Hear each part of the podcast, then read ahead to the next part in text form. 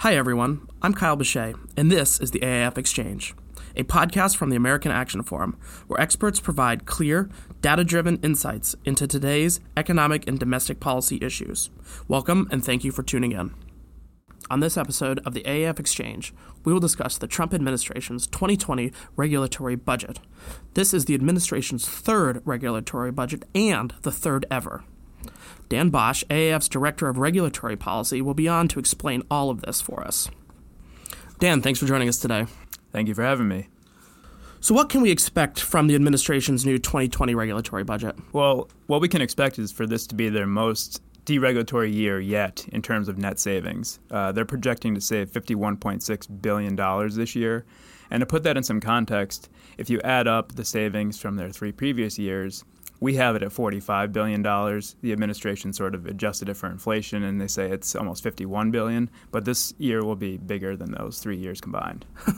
uh, I'm sure we're going to get into how they're going to achieve that. But just for a minute, let's take a step back and uh, quickly just talk about, um, for those who might be new to the podcast or those like me who don't follow it every day as much as you do, um, can you let us know what the regulatory budget is? Sure. Well, in its simplest terms, it's similar to a regular government budget, where in a government budget sense, uh, Congress will say, well, X agency, you can only spend Y amount of dollars this year.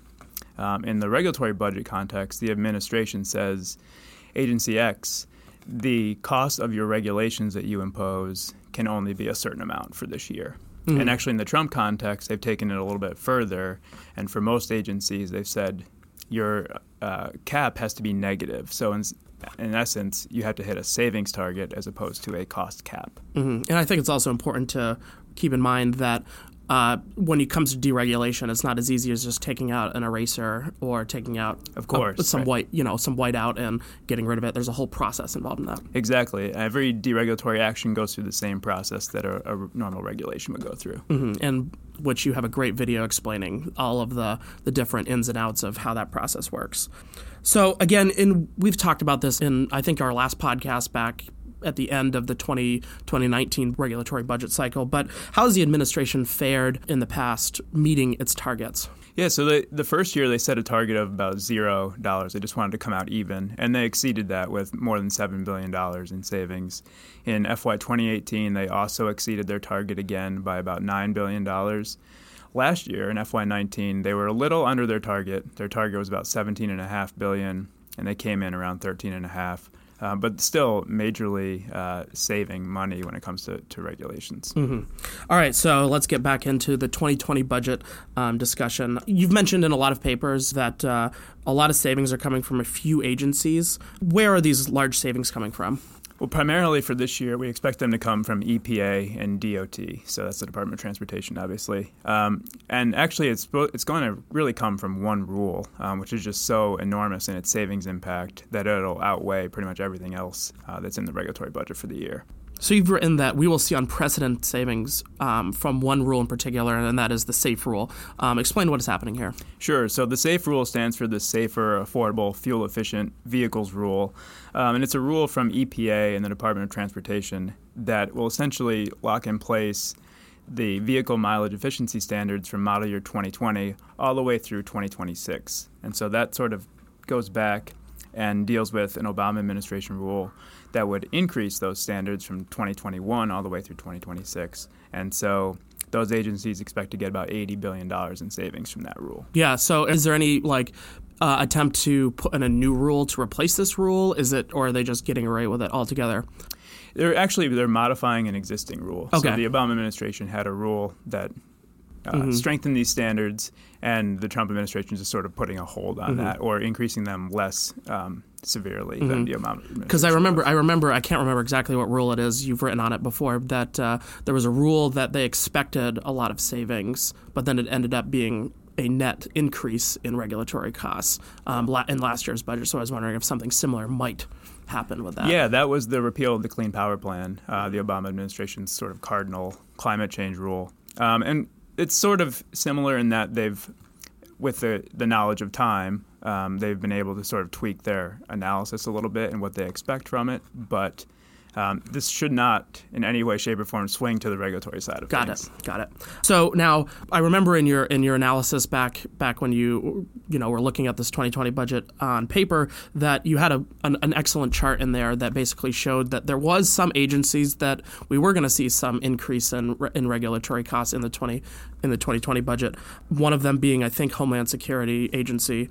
What's going on with these increased costs? What should we know about it? Uh, there are two agencies that actually have a positive number for their their regulatory budget, but D H S is, is a huge number. It's uh, it's uh, thirty-five billion dollars wow. that they're expecting in twenty twenty.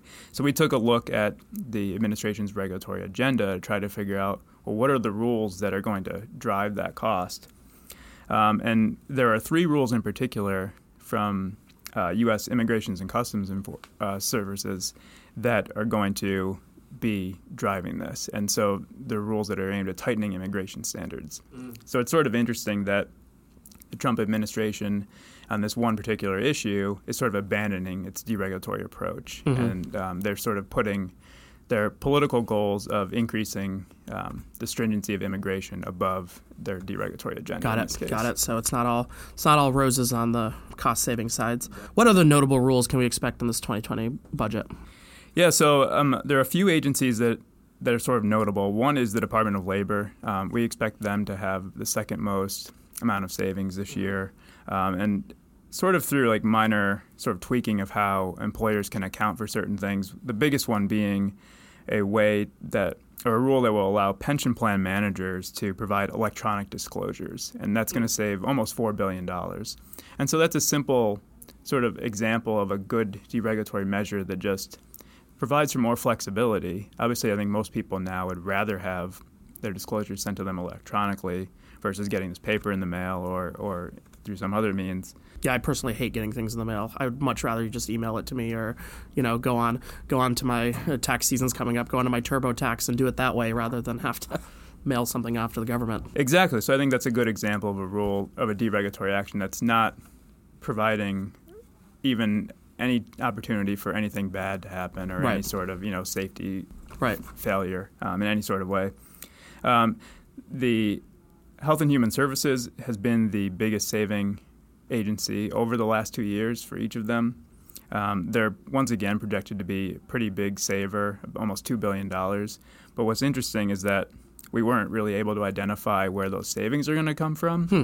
um, because they have some particularly costly rules that they need to figure out a way to sort of net back out of the mm-hmm. process. Um, and one of those is a pretty controversial rule or well-publicized rule that requires health plans to disclose the cost of services and procedures.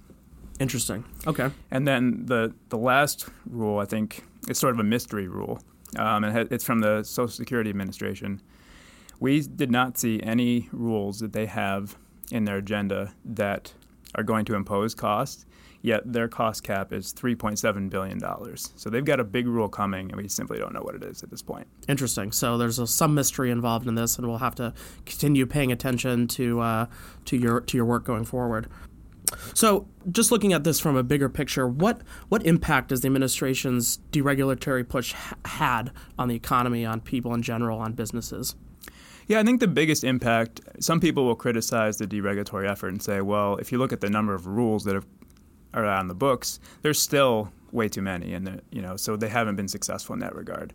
I would argue the success has been that businesses don't f- don't worry so much about the next regulations that are coming. Mm-hmm. They're sort of now being able to take a, a deep breath, focus on growing their business, and not having to worry about what sort of mandates they're going to have to comply with coming out of Washington. So they're getting rid of the uncertainty, basically, as just making businesses feel good about the future and a little bit more optimistic. Exactly. They know that for the time being anyway, they don't need to worry about more regulation coming. Mm-hmm.